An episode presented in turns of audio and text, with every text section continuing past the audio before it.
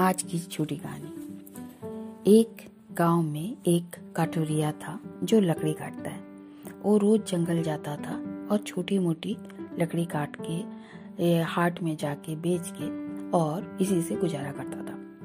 एक रोज ऐसे करता था, मगर उससे वो खुश नहीं था।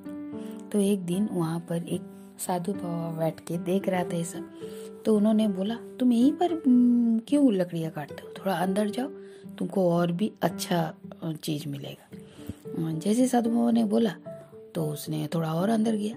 जाके देखा कि वहाँ पर बहुत से गुण का पेड़ है।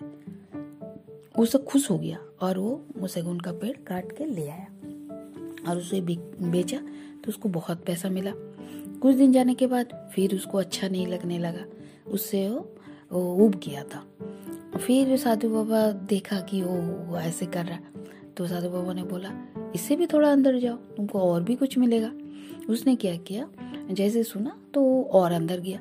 अंदर में जाके देखा कि वहाँ पर बहुत सारा चंदन का लकड़ी है। वो रोज वहाँ जाता और चंदन का लकड़ी ला के बेचता। इससे उसका थोड़ा और, ये परिस्थिति सुधर गया। उसका घर द्वार सब हो गया। चंदन का लकड़ी रोज काटता था लाता था। ऐसा करके कुछ दिन जाने के बाद फिर उसका मन उब गया।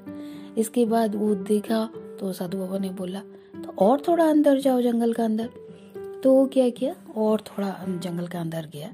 तो जाते जाते उसने देखा एक जगह हम्म, लकड़ी काटते काटते कि वहाँ देखा कि कुछ दिख रहा चिक तो बोला क्या है? थोड़ा खोदा। तो देखा वहाँ पर चांदी मिला। चांदी का उसको खदान मिल गया। और चांदी का खदान उसको जाके हम्म, हाट में बेचा इससे उसको और थोड़ा ज़्यादा पैसा मिला। उसका स्थिति और अच्छी हो गई। उसके बाद वो कुछ दिन करते करते और दुखी हो गया। जैसे उसका तो फिर बाबा ने बोला तुम यहाँ क्या करो? और थोड़ा सा अंदर जाओ। देखो क्या है वो थोड़ा और अंदर गया। तो वहाँ देख रहा कि सोना का खदान है। फिर सोना वहाँ से ला के फिर बेचने लगा। ऐसा करते करते उसका घर, द्वार, नौकर, चाकर, बच्चे अच्छे पढ़ाई करने लगे, सब कुछ उसका बहुत अच्छा हो गया। वो क्या करता था, फिर तब रोज रोज नहीं जाता था। महीना में, दो महीना में एक बार जाता था और वहाँ से सोना ला के बेच के फिर चलता था।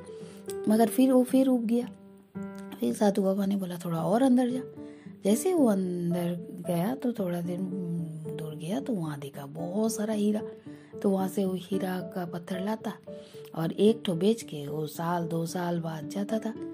मगर फिर भी वो उसका मन में खुशी नहीं। साधु बाबा बोले कि तुमको समझ में नहीं आया कि मैं इतना दिन से यहाँ बैठा हूँ। मुझे तो मालूम था कि वहाँ पर ये सब है।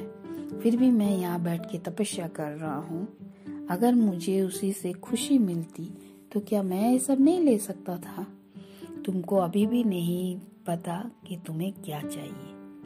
तुमको शांति का तलाश है और जो तपस्या करके ही मिलेगी, तुम भी ध्यान करो और मोह माया को त्याग दो।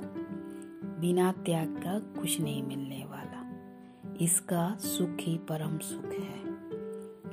धन्यवाद।